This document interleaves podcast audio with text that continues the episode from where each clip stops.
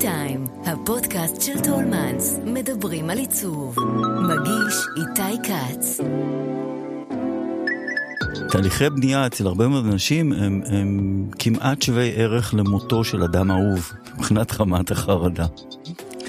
וצריך להבין את זה. אבל, אבל אני חושב שחלק, או לא חלק, זאת אומרת, כל האנשים שיצא לי בסופו של דבר לעשות איתם עבודות, ולא רק בתחום של הבנייה, היה בהם איזושהי, איזושהי אה, תפיסה כזאת מובנית ל, להתייחס לדברים בצורה פתוחה ומקבלת וסקרנות ואומץ. שלום לכם, אני איתי כץ, ואתם על T-Time, הפודקאסט של טולמנס, שבו אנחנו פוגשים אדריכלים, מעצבים ויוצרים לשיחה מרתקת על עיצוב, אדריכלות, סגנון חיים ותרבות ישראלית. והיום אני שמח שנמצא איתנו האדריכל, המעצב, האומן, עודד חלף. אולי גם אתם התוודעתם לשם שלו כמתכנן הווילה של סדרת הטלוויזיה מסודרים, אבל יותר מ-30 שנה שעודד חלף הוא הרבה יותר מזה. עם אחוזות פרטיות, מתחמי מגורים, דירות, משרדו, משרדים, מסעדות ופרויקטים בהתאמה אישית. עודד, כיף שבאת. גם לי, מה נשמע? טוב, איך אתה? מדהים. על מה אתה עובד בימים אלה? מה, מה הדבר האחרון שהתעסקת איתו לפני שנכנסת לכאן לאולפן? אה, אז אה, תראה, בדרך כלל לצד כמה בתים שאני עושה, שהם שונים אחד מהשני, זה חלק מה... מה... איך נגיד, העיסוק הקבוע שלי זה לעשות בתים שונים זה מזה. אז uh, יש לי עוד כמה עבודות שממתינות על השולחן, חלקם בתהליך, חלקם לקראת הסוף. Uh, יש, uh, יש כמה נושאים שקשורים לעיצובי פנים בנושא, נקרא לו מסחרי, אם זה מלונות או אינטריארס של מגדלים, לובעים, ש, שזה זה הפך לנושא די מעניין, כי הוא גם חלק מכל השיווק והמיתוג של הפרויקטים הגדולים האלה. ובמקביל יש תמיד כל מיני אה, נושאים איזוטריים שאני נוגע בהם, אם זה קולקציות של אקססוריז, משקפי שמש, אז זהו, השבוע, השבוע פתאום אה, אה, ראיתי טבעות כן. מרהיבות ומאוד מאוד מיוחדות שאתה כן. בעצם אה, יצרת. נכון, אני, אני הצבתי חלק מה, מהטבעות האלה.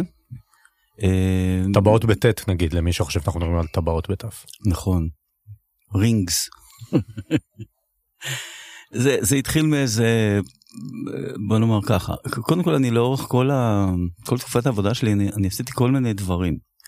יצא לי לעצב אה, באמת אה, מוצרים שונים ופריטים שונים שהם אה, הם, הם יצאו ככה מכדי אה, עיצוב פנים ותכנון הבית והגיעו כמעט לעיצוב מוצר. למה לא עיצוב מוצר? כיוון שבעצם בעיצוב מוצר יש לך את, ה, את כל המרכיב של ההתייחסות לתהליכי הייצור אה, של mass production.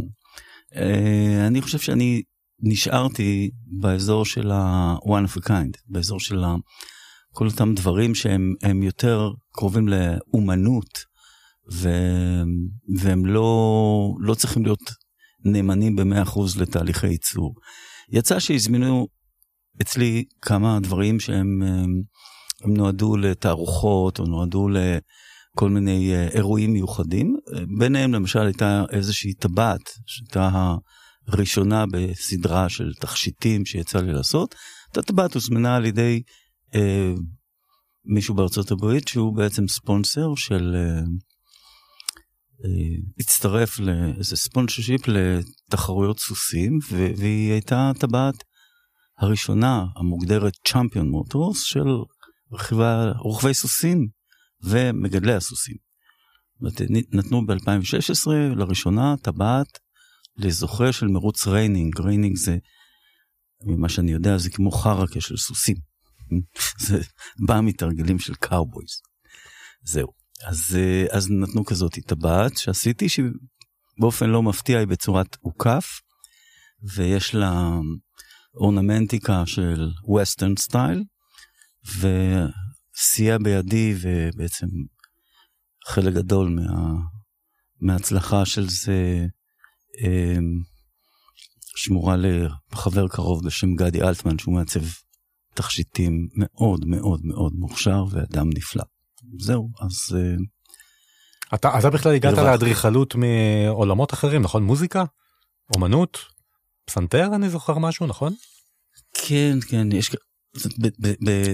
רוצה, אני רוצה לשאול אם האדריכלות היא באמת אצלך משהו מאוד מרכזי, אבל לא היחיד, כן, נכון? כן, כן, זה לא מרכזי, זה לא היחיד, ברם מרכזי מאוד. אני יכול להסביר. איך זה?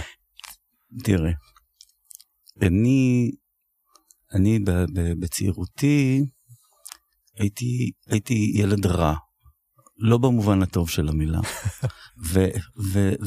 וסלחו לי לא מעט בגלל שהייתי מוזיקאי והייתי איזה מין קריאייטיב טייפ שעושה, שמצייר וזהו, אז היה לי איזה מין, אה, איזה, איזה סוג של הנחה מצד הציבור של אז, אבל לימים אני חשבתי, כאילו מה אני רוצה לעשות שאני אהיה גדול.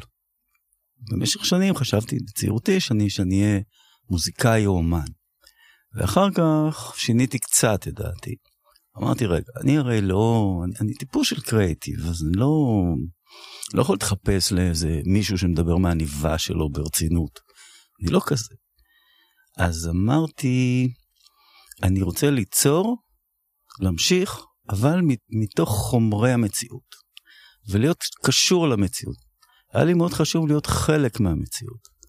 ואני ידעתי שאני לא אהיה שר ביטחון או מישהו שמשפיע על המציאות בצורה, בצורה כזאת, אבל אמרתי, לפחות אני אהיה בתוך, ה, נגיד את זה, ההשתנות המתמדת של המציאות, כשאני מתעדכן בעצם ו- ויוצר מתוך הקשר הזה. אז מה ככה הייתה האינטראקציה שזרקה אותך לכיוון של אדריכלות?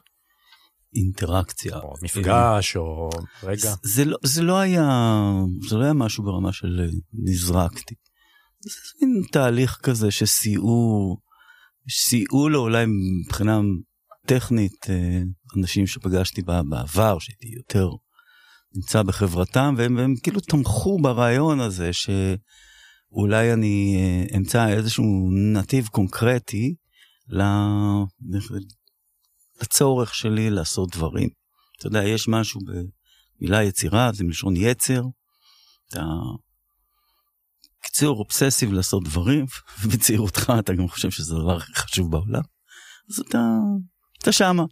ואז ה, ה, הכיוון הזה גם היה לי נכון, כי אני זוכר שהיה לי חשוב, בגלל שהייתי, בגלל שהייתי קריאיטיב, אז, אז הרגשתי ש, שאני לא, לא במאה אחוז כמו רוב האנשים שהם לא קריאיטיב, והם כאילו רוב האנשים. אז היה לי חשוב איכשהו להיות חלק מה, מההוויה, מהחוויה, ובעצם זה מה ש... זה מה שהכניס לי באיזשהו שלב די, די מוקדם, ככה גיל 17 בערך, את הרצון כן לשרת בצבא. אני אומר את זה במכוון, זאת אומרת, זה נתפס אצלי בתור הישג. ללכת לצבא, לשרת בצבא. להיות בתלם. ולהיות כן. שם, כן. ולהכיר את המציאות שאחר כך חשבתי שאני אצור ממנה. באותה ימים חשבתי שזה יהיה מוזיקה, אומנות. אחרי הצבא לאט לאט זה התגבש לכיוון של אה, עיצוב, מתוך, ה, מתוך הדחף הזה להיות עוד יותר שייך ממש לחיי היומיום. Mm-hmm. זהו. אתה יודע, אני חושב שאתה אה, שם די נרדף לאדריכל מאוד יצירתי, עם אה, רעיונות אה, יצירתיים, בתים, לפעמים אה, ככה גדולים מהחיים, אקסצנטרים לפעמים. אה, באמת עם נוכחות, אה, איך אני אגיד, רואים את הבתים שלך, מבינים שזה, שזה בתים, ש, בתים שלך, יש לך את טביעת האצבע שלך. אתה יכול אה, להבין למה? אני חושב, אני חושב ש... לא מעט מהדברים שנעשים שלא על ידי, הם, הם, הם נכנסים להגדרות הנוחות המסחריות ו, והבירוקרטיות, ואני מוכן, אה, מה שנקרא, לעבוד יותר קשה, ובעצם בעצם אה, לפעמים לרדת יותר לעומק של הדברים ולהיכנס לכל מיני נושאים שבעיניי הם כמובן נורא חשובים, בעיני הרבה אנשים זה זניח כי אפשר לקנות, למה צריך לעשות. מה למשל? אבל... מה זה לעשות שאפשר לקנות?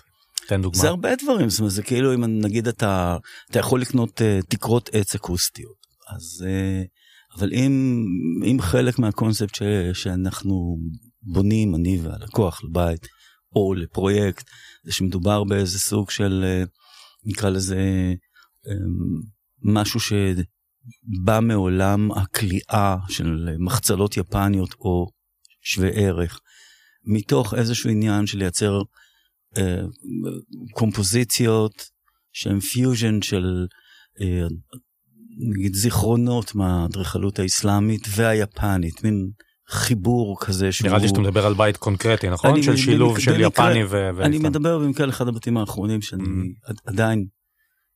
מה שנקרא, עסוק בלסיים אותו. בארץ? כן, אבל, mm-hmm. אבל הרעיון, הרעיון זה לעשות משהו שהוא מחפש דימוי חדש.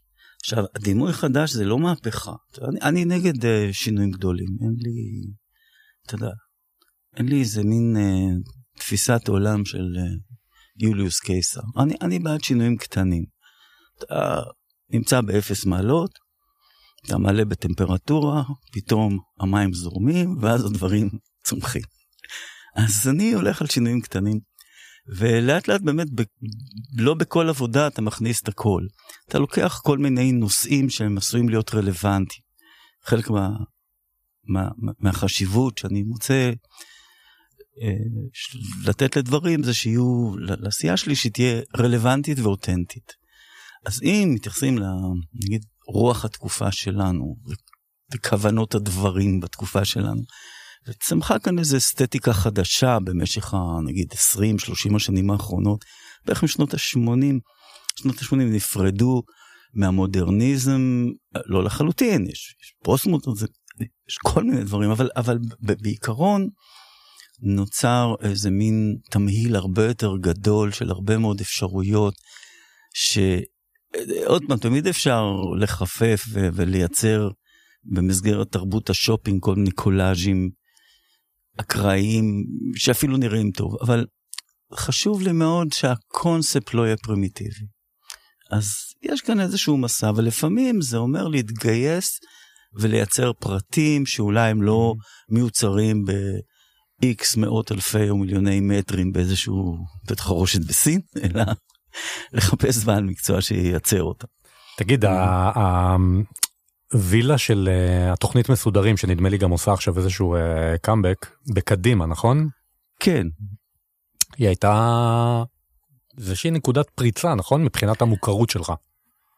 כן זהו זה אחד הדברים שאני אני, אני אמרתי את זה כבר שבעצם uh, כל נושא המוכרות שלי הוא, הוא נושא מאוד אמביוולנטי. Mm-hmm. כן, אני בעצם בן אדם פרטי mm-hmm.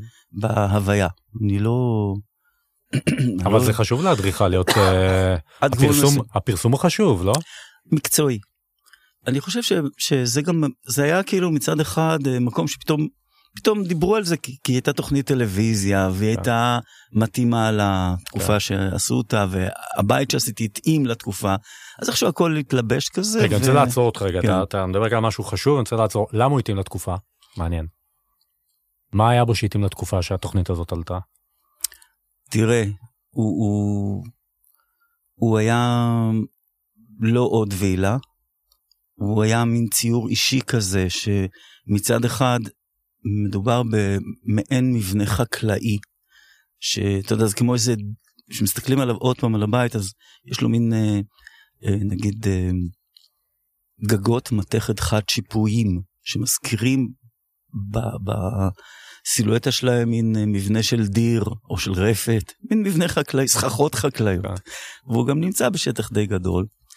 וכאילו התחיל מין עולם הייטק כזה להרוויח כסף. זהו, קצת הקדים את זמנו, ול- נכון? של ת- ימי ההייטק לא, של לא, לא, ימינו. זה, זה היו שם כבר, כן. היו שם אנשים כאלה, שהם, ולא סתם, כבר היו גם אנשים שידעו איך לשנות את החיים שלהם בהתאם ליכולות האלה. ופתאום, אתה יודע, אנשים התחילו לעשות יין. אתה יודע, לעצמם, ועוד כל מיני דברים כאלה.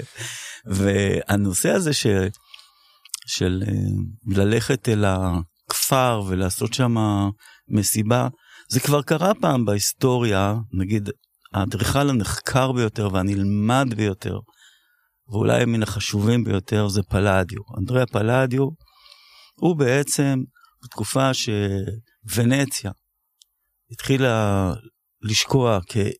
נקרא לזה עיר מסחרית מרכזית בעולם, בגלל עליית כוחה של האימפריה העות'מאנית. אז uh, הרבה מאוד um, בני ונציה שהתרגלו לחיי הסלון והעיר על כל המשמעויות התרבותיות וה... איך נגיד החברתיות, uh, חזרו לעסוק במקצוע המסורתי שלהם שזה חקלאות. מהמם. ואז פלדיו, שאז באותה תקופה, מה, ש- מה שאנחנו קוראים לו היום רנסאנס, החיה בגרסה מאוד עדכנית את הבית, ה, נקרא לו הווילה הרומאית, אבל מאוד מאוד מעודכנת, שמתאימה גם לחיי הכפר וגם לחיי הסלון שהביאו אותם מוונציה. זאת אומרת, הדברים האלה חוזרים כל פעם בכל מיני היפוכים. אז אתה רואה קשר בין פלדיו לבין זה? לא, אני רואה קשר בין העניין שהשינויים החברתיים מולידים תצורות חיים שונות ותצורות בילוי שונות, ובדרך כלל סגנונות, סליחה, תמיד, אני מצטט את מיס ונדרו, מבטאים, סגנון מבטא רצון של תקופה. התקופות שלנו מתחלפות מאוד מהר, ואני חושב שהשינוי הזה, ה- הבית הזה, נקרא לו של המסודרים, הוא בעצם אתה יודע, פתאום מוצא אנשים צעירים מאוד עם יכולות גבוהות, גם ברמה, נקרא לזה, היכולות האינטלקטואליות שלהם, אבל גם ברמת ה... שזה גם יכולות- הדייר האמיתי של הבית, לא רק הדיירים המתוסרטים. כן, כן, אבל הוא, כמו רוב הדיירים האמיתיים, לא אוהב להיות מוזכר כן. בשמו ובכלל, אבל האמת שהוא די... כן. הוא יכול היה להשתלב שם כן. בצורה טובה מאוד. אפילו לתרום כל מיני דברים. אז בחזרה מה... אה, עצרתי אותך רגע לדבר, כי את- אתה דיברת על העניין הזה של המוכרות. כן. אני זוכר שהשם שלך באותה, באותה תקופה, ולא רק סביב הפרויקט הזה, אבל גם לגבי הפרויקט הזה, אה, השם שלך היה כל הזמן בכותרות. האדריכל והאלפיון וה, והמסודרים והכל. ואני רוצה לשאול אותך עד כמה העניין הזה של הפרסום הוא משמעותי ואפקטיבי, כי, כי היום זה פחות. כאילו השם שלך פחות אה, מככב זה. יש, יש קורלציה בין ה... המקום שלך בכותרות ושמדברים עליך ושכותבים עליך לבין העבודה האמיתית שלך בתור אדריכל?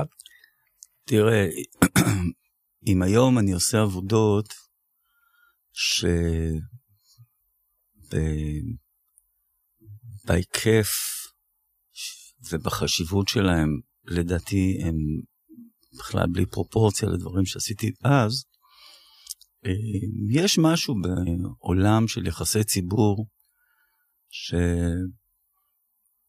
שלכאורה מדרבן אנשים להציג 5,000 אחוז מהיכולת שלהם. ואני אז חשבתי שזה נכון.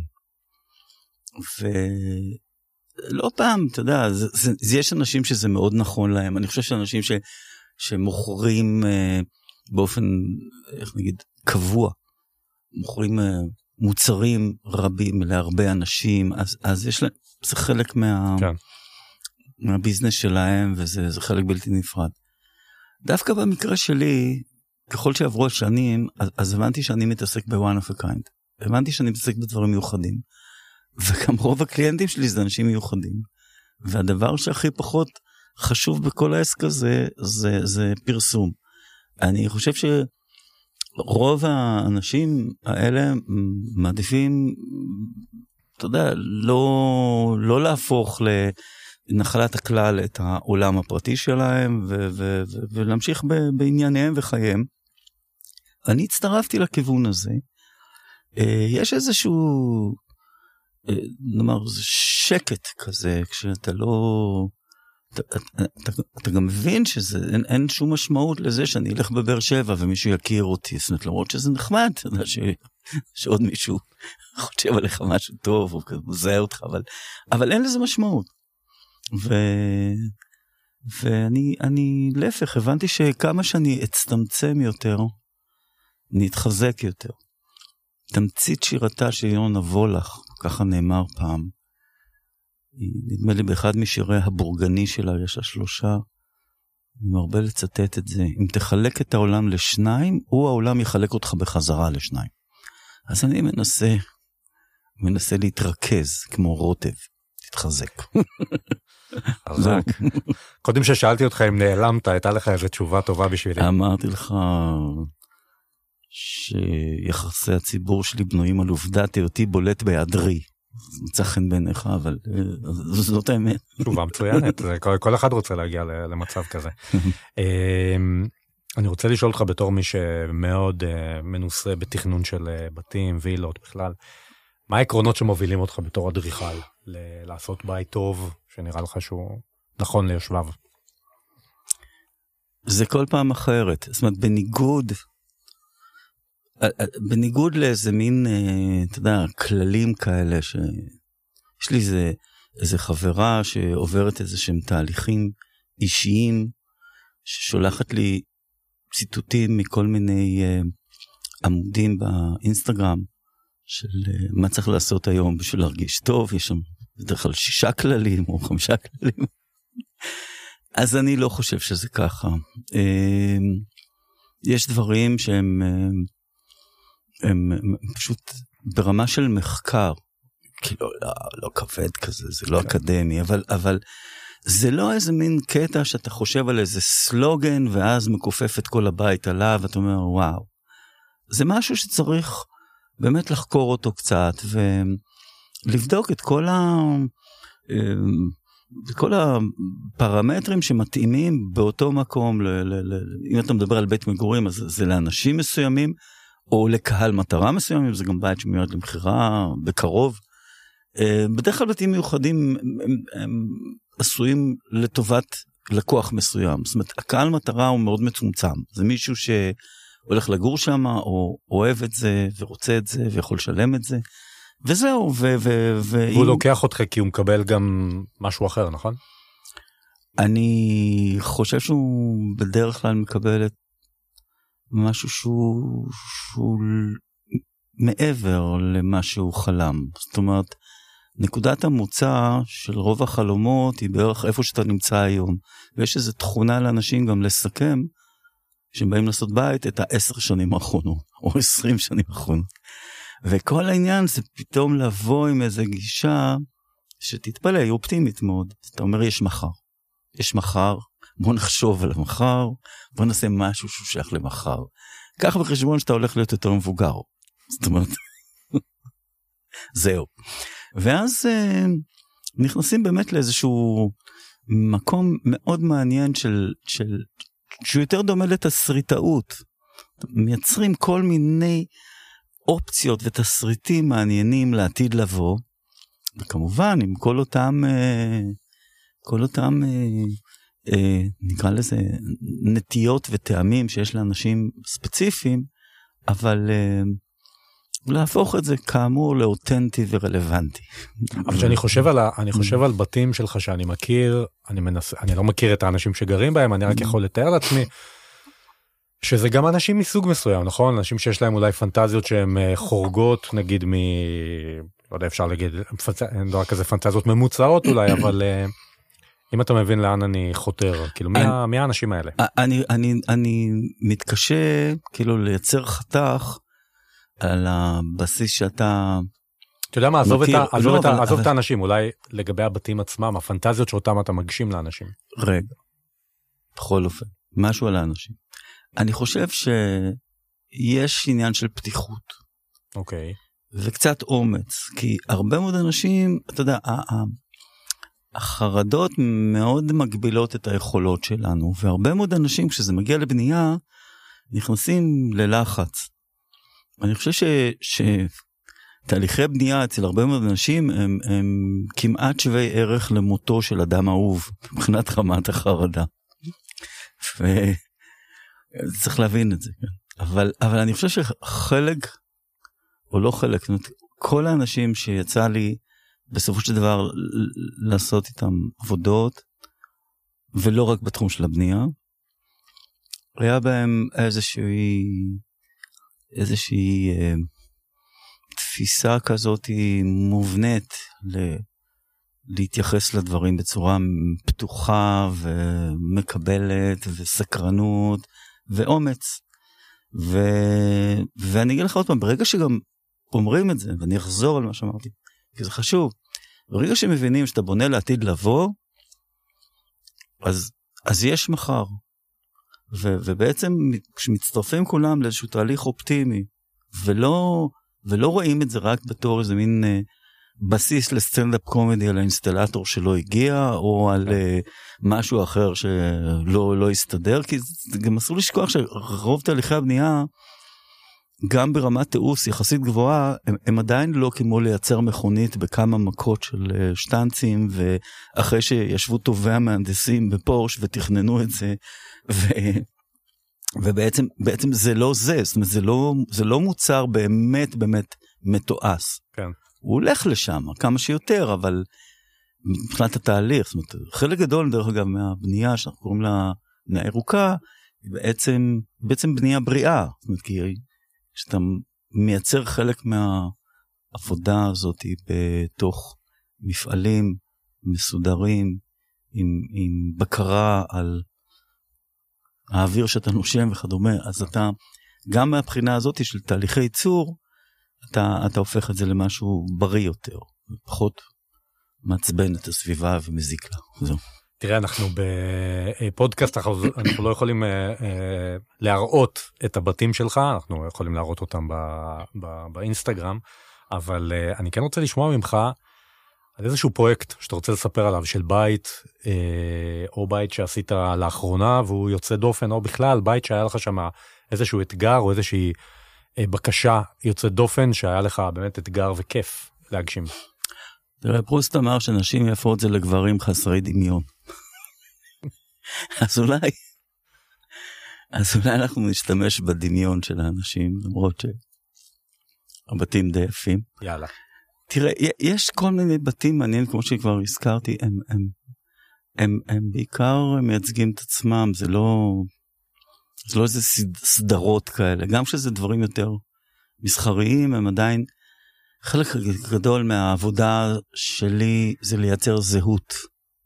זה בעצם גם ה branding, זה גם מה שיכול לעזור לערך של הבית להישמר. אה, או לפרויקט. אז, אז אה, זהו. מה, עכשיו, מה יוצר את ה branding הזה? את הזהות? הזהות של הפרויקט. ברגע שאתה, אתה יודע, שאתה מגיע לאיזשהו מקום ואתה מזהה אותו. ולא כל שכן גם זוכר אותו. אז אז תן נוצר... דוגמה, קח אותנו בדמיון. תראה, למשל, כשאתה נכנס לאמות אטריום, מגדל ברמת גן, ויש שם מין, נקרא לזה טורנדו מעץ בחלל. האמת שזה לא באמת טורנדו. מה שאני התכוונתי זה לעשות אה, איזושהי, בגלל שהחלל הוא חלל מאוד פשוט, רציתי שהוא יהיה אה, מזוהה וזכיר, אז יצרתי אלמנט אוריינטטיבי. אני מצטער שאני מדבר במילים כאלה. הכל טוב. אוקיי, גמרתי מהתנצלות. ובכן, אז האלמנט הזה, רציתי שהוא ייצר עניין, ולכן חשבתי, יש שם שר, מה, אתה נכנס לבניין, יש ריספשן עם שומר, שומרת. נכון. ואמרתי, אני אעשה איזשהו אלמנט שוויזואלית הוא, הוא יהיה מזוהה, אבל אני אנסה לייצר תנועה במבנה. באמת איזה מין גר מדרגות שהריספשן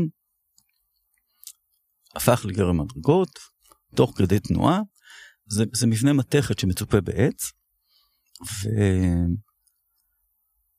ובחרתי בספירלה כזה שלימים קוראים לזה טורנדו כאן, אבל בחרתי בספירלה כי זו צורה שלא נגמרת, היא כל הזמן נפתחת ונפתחת, זה קשור לתפיסה החיובית שלי, שלפעמים מבהילה. מבהילה אותי. כן. אבל זה, זה מין צורה שנפתחת ובעצם אתה רואה איזה, איזה סוג של אה, נקרא לזה אובייקט פיסולי שגם אם הוא לא מוגדר ב-100% הוא, הוא מאוד מזוהה. עכשיו הוא מאוד נעים כי הוא עשוי מעץ וזה כמעט מזכיר איזה עבודת נצרים כזאתי אבל אבל הוא מעכשיו. כן, זה נחמד להיכנס למגדל אה, כן. זכוכית ולפגוש משהו מהטבע. נכון, מפתיע. נכון, הוא גדול, הוא כמעט ארבע קומות. כן. הוא הזה. גם אה, נצפה מאוד מהכביש אפילו. כן, רואים כן. אותו. ועכשיו אתה... ואז, אתה מבין, ואז אנשים, אנשים זוכרים את זה, וזה כאילו, זה חלק מה, מה, מהמיתוג של הבניין הזה, שדרך אגב הוא בניין מצוין שעשה אדריכל משה צור. Mm-hmm. אני, מה שנקרא, שמחתי, מה שנקרא, להיות לעזר לידו בנושא הפנים, ו, ו, ויצא לנו טוב. עשיתם עוד אה, שיתופי פעולה כאלה? כן, כן. מה? עוד משהו שיצא מהמם. בחולון יש את ה... יש פרויקט חדש של למרות שגם הוא ליד פלטינום, דהיינו נמצא ברמה הכי גבוהה של ה... תקן הבנייה הירוקה. הירוקה, בדיוק, והוא ממש מבנה נהדר מזכוכית, ושעשה משרד משה צור, זאת אומרת mm-hmm. משה צור, ושם גם נכנסתי לנושא הפנים. אה, חלק, זה, זה, זה חלק חשוב, אתה יודע, ביום-יום של החיים במבנה הזה, העיצוב פנים, ובגלל זה זה גם חלק חשוב במכירה שלו. עכשיו, כשאנשים צריכים בתחום הטכנולוגיה, כן, ההייטק, להעביר את החברה שלהם ממקום למקום, אז uh, צריך להביא איזה שהם יתרונות uh, ברורים. והבניין הזה תוכנן עם הרבה מאוד יתרונות, למשל ברמה התכנונית, זה לא, מה שנקרא, זה לא שלי, זה של משה צור, כן. אבל נגיד הקומות מאוד גדולות, mm-hmm. יש שם קומות של בין 2,000-3,000 מטר, כדי לייצר אפשרות שחברה תשב בקומה ולא יתחילו לעלות מקומה לקומה. יש גם אפשרות לחבר אפשרות לקחת כמה מקומות ולהוסיף עוד מעליות ולייצר לעצמך כאילו את מבנה המשרדים הקטן שלך. למה, למה אתה לא מתכנן מגדל? אני אגיד לך, אני, מה שקרוי, נסחפתי לעולם הנורא תכשיטני, לא רק בתכשיטים, אלא גם בבנייה. וזה זה, זה, זה צורת מחשבה אחרת. זה עבודה עם, עם הדגשות אחרות לגמרי, ואני חושב ש... אני יכול מאוד לאהוב את זה ואני מאוד מעריך את זה. אה, אני חושב שחלקים גדולים בעבודה הזאתי קשורים לדברים ש, שאני לא, לא היה לי יתרון גדול, דהיינו כל תהליכי הרישוי, שזה משהו שאתה, אתה יודע, גם שם אתה צריך כן. להיות חכם ויצירתי והבן אדם המתאים, זה נורא חשוב. אה, למשל אה, לנהל הרבה מאוד אנשים כי אתה לא עושה את זה עם שני אנשים מגדל כזה. אז אה, אז יש יש כאן איזה סוג של הפקה שהיא שונה לגמרי. אני באמת עושה איזה מין ציורים אישיים של כל מיני אנשים יחד עם אותם אנשים או, או עם אותם חברות שאני עושה להם. ומתעסק ב... ב והמון אה, רגישויות שאתה יכול ממש לגעת בהם, לא רק לראות אותם או להעריך אותם. ב- יש עוד פרויקטים כאלה פיסוליים שאתה מתכוון אה, שהם על הפרק, כמו פרויקטים הזה, שלא באים, כן? יש לי משהו עכשיו שאני עושה, יש כמה האמת, אבל, אבל משהו שאני עושה שכאילו, אני חי אותו ביני לביני. Mm-hmm. יש פרויקט חדש שאמות עושים עם אלייד בבני ברק. Mm-hmm. זה בסופו הוא אמור להיות שני מגדלים, זה מתוכנן על ידי משרד יסקי, ואני נקראתי לטפל בנושא של ה interior, ושם יצא שחשבתי בלי תיאום מוקדם, כמו שחשבו אנשים של ה branding, חשבנו שהאוריינטציה של המבנה צריכה להיות לכיוון הירקון. פארק הירקון. כן. ובאמת אני משתמש שם באלמנטים ששייכים לירקון, יחד עם איזה סוג של דיונות כאלה שזורמות מהתקרה, כי רציתי שזה יהיה עוד יותר תל אביב. עוד ממה? יותר תל אביב. הדיונות. הדיונות יהיו עשויות מרשתות וטיח, וטיח אקוסטי, והם יהפכו, הם יהפכו לכל מיני דברים אחרים, ויהיו שם מיני אה, אזכורים של אה, זיכרונות מהירקון. אז אה, אני גדלתי בתל אביב. אני עוד זוכר את הירקון, סליחה שאני מדבר ככה, לפני הרבה שנים. אני זוכר שהירקון היה נקי. למעלה מזה, אני זוכר אותו, אולי באמת נקי, הייתי, יש שם אוקיי. כל מיני מחלות, בלהרציה וכאלה, כן. יש, גם אז בני, יש גם בנילוס, אבל uh, היו שושני מים. זה היה? מציף, היו שושני מים, והייתי, לוקחים אותי לשם בסירה, כל מיני דודים כאלה וזה. והכי מדהים זה היה בשבע תחנות, אני זוכר שראיתי שם מה שנקרא ג'מוסים, שזה בפלו, כן. שעושים... תאו.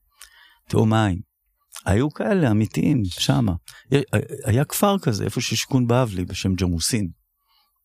נדמה לי, לא זוכר את שמו, נדמה לי קריית עמל או משהו כזה. כן, השתנה קצת. עמל, או- לא, לא זוכר כרגע את השמות האלה, מפורש, אבל, אבל זה, זה היה משהו וזה היה מלא בבמבוקים Mhm.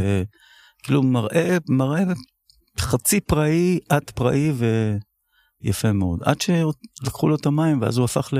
הוא בעצם פיורט. כאילו המים כן. מהים זרמו פנימה וזהו. תגיד, מה הפרויקט בעיניך הכי יוצא דופן שיצא לך עד היום אה, לתכנן? או פרויקט. פרויקט ש- או פרויקט שבספר העתידי שלך יהיה על השער בתור פרויקט דגל. אתה יודע, אני דוחה את זה כל הזמן, את הספר העתידי, כל הזמן אני מרגיש שעוד לא עשיתי את מה שאני צריך. אז אני כאילו... דוחקים בך. נכון. ויש לי, בינתיים צברתי המון דברים. כמה פרויקטים עשית עד היום? 300. מה היה על השער? בלי לחשוב. כרגע, אה, איזה, איזה בית שאני עושה עכשיו, שהוא... איך אני אגיד לך, למרות שהוא עומד להסתיים, הוא עדיין נורא מעניין אותי. מה? הוא, הוא, הוא באמת, אמ, הוא באמת, אמ, אמ, הוא שייך למשהו שהייתי מגדיר מעל האופנה, מין above the trend כזה. הוא, הוא, הוא מאוד מדליק מבחינת ה... ה... גם העניין של התרופה שהוא נעשה עכשיו והוא הוא כאילו מאוד מאוד לא מזוהה וזה אחד הדברים ש... זה תמיד עניין אותי בבתים, לדלג מעל השלב הזה שאתה אומר, את זה עשיתי כשהייתי צעיר, או את זה עשינו בשנות ה-80, כן. או בשנות... ה- לא, אתה לא, הוא לא, הוא לא קשור, הוא לא קשור, הוא לא קשור באמת. והוא ל- שונה מפרויקטים אחרים שלך? הוא שונה, הוא, ש- הוא שונה מבחינה אסתטית. זאת אומרת, אה, בוא נאמר שם, אנשים הולכים לישון, אוכלים, כל מיני, מארחים חברים, אבל, Mhm. אבל יש משהו אסת, באסתטיקה שלו, הוא, הוא בנוי כמו, ב, ב, אתה יודע, באדריכלות אסלאמית או ערבית, כמו באדריכלות יפנית. זאת אומרת, אין שם הרבה אורנמנטיקה, יש שם אבל הרבה מאוד קומפוזיציות של אה, משטחי טקסטורות וחומרים ש... שעושים אותו למרהיב ומאוד מאוד מעניין וגם ההשתנות שלהם בגלל, בגלל התאורה במשך היום היא, היא דרמטית. יש שם קיר למשל שפונה לכיוון מזרח בגובה של שתי קומות כמעט שהוא עשוי מ... מ... אה, כמו פריקסטים כאלה, אבל מאוניקס מצרי. שהצבע שלו הוא בדרך כלל מין קרם שאתה מסתכל עליו, הוא מדברי כזה. אבל יש לו עובי של 8 סנטימטר בערך, ובתוכו יש קונסטרוקציה של אה, סורגני רוסטה. זאת אומרת, אתה אל תנסה לשבור אותו, כי לא תצליח לעבור. אבל uh, השמש שמאירה אותו ממזרח בבוקר, פשוט הופכת אותו לאיזה קיר אדום לוהט מתוך הבית. אני מחכה כבר שזה עומד להסתיים, ואז אני מחכה לראות אם התאורה שמתוך הבית בערב, כי זה מה שזה אמור לעשות, תהפוך אותו לאדום לוהט כלפי הרחוב ב... במהלך. הערב או הלילה. מעניין, מתי זה, מתי זה אמור להתרחש? אני אומר, זה ממש עניין של עוד חודש, חודשיים, זה יסתיים. עכשיו, יש שם עוד דברים מעניינים, למשל, לקחתי שם את ה... חלק גדול מציפ... מציפוי הבית הוא, הוא בבריקסים מעוגלים, שלקחתי מכורכר. זאת אומרת, כורכר זה, זה מקום שאם אתה חופר כאן במישור החוף, אתה אמור למצוא סלעי כורכר. כן. אז זו הייתה הבחירה שזה יהיה משהו, מה שנקרא, מקומי. והבריקסים האלה חתוכים בעיגולים, אתה רואה מהם, והם מסתדרים כמו לבנים, אבל חתוך בעיגול. ואז נוצר ממש מין מרקם של בד. ולמרות שהבית הוא גדול, אבל הרכות שלו היא, היא, היא, היא ממש נעימה. עכשיו, רוב התקרות שלו הם או בדים או עץ, ואין שם תעודה. זאת אומרת, זהו, זה הכל נספג, אתה יכול לצעוק בטלפון באזור המטבח, לא ישמעו אותך בסלון, אפילו שזה גדול. כן. וכאילו, יש, זה, זה מין uh, one big space כזה באזור. טוב, ועוד דברים שונים ומשונים שאני יכול כמובן להמשיך ולהציג לך. אה, אנחנו לקראת אה, סיום, אני רוצה לשאול אותך, אם הייתה לך עוד שעה ביום, מה אתה חושב שהיית עושה בה? מנגן. פסנתר? בעיקר, כן. זה... אני, אני אגיד לך, הבעיה בפסנתר, בעצם אולי זה עם כל הכלים ש... Uh, צריך להתאמן בשביל להיות מסוגל. זאת אומרת, אז אני, אני יכול לנגן ג'אז, אני יכול לנגן כל מיני דברים סתם, אבל לנגן קלאסי, מה שנקרא, כמו שצריך, פשוט צריך להתאמן. כן. אז אם הייתה לי עוד שעה ביום, הייתי מתאמן, ואז הייתי מנגן גם קלאסי כמו שצריך, אבל זהו. אני מנסה לדאוג לזה, ואיפה אתה רואה את עצמך עוד חמש שנים?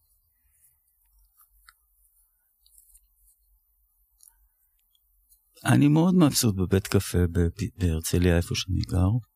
עם האנשים, עם הכל, הצלחתי להגיע לאיזה סוג של איזון בתחום הזה.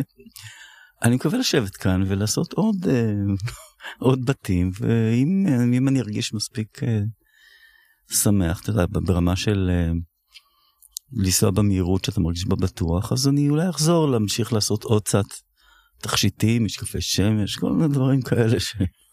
שלא יחשבו שנהייתי רציני מדי משהו. כאלה. קול.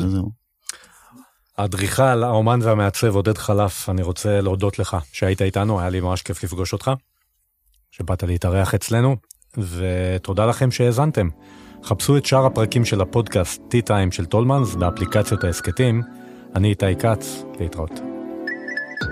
האזנתם ל-T-Time, כל מה שמרגש בעולם העיצוב.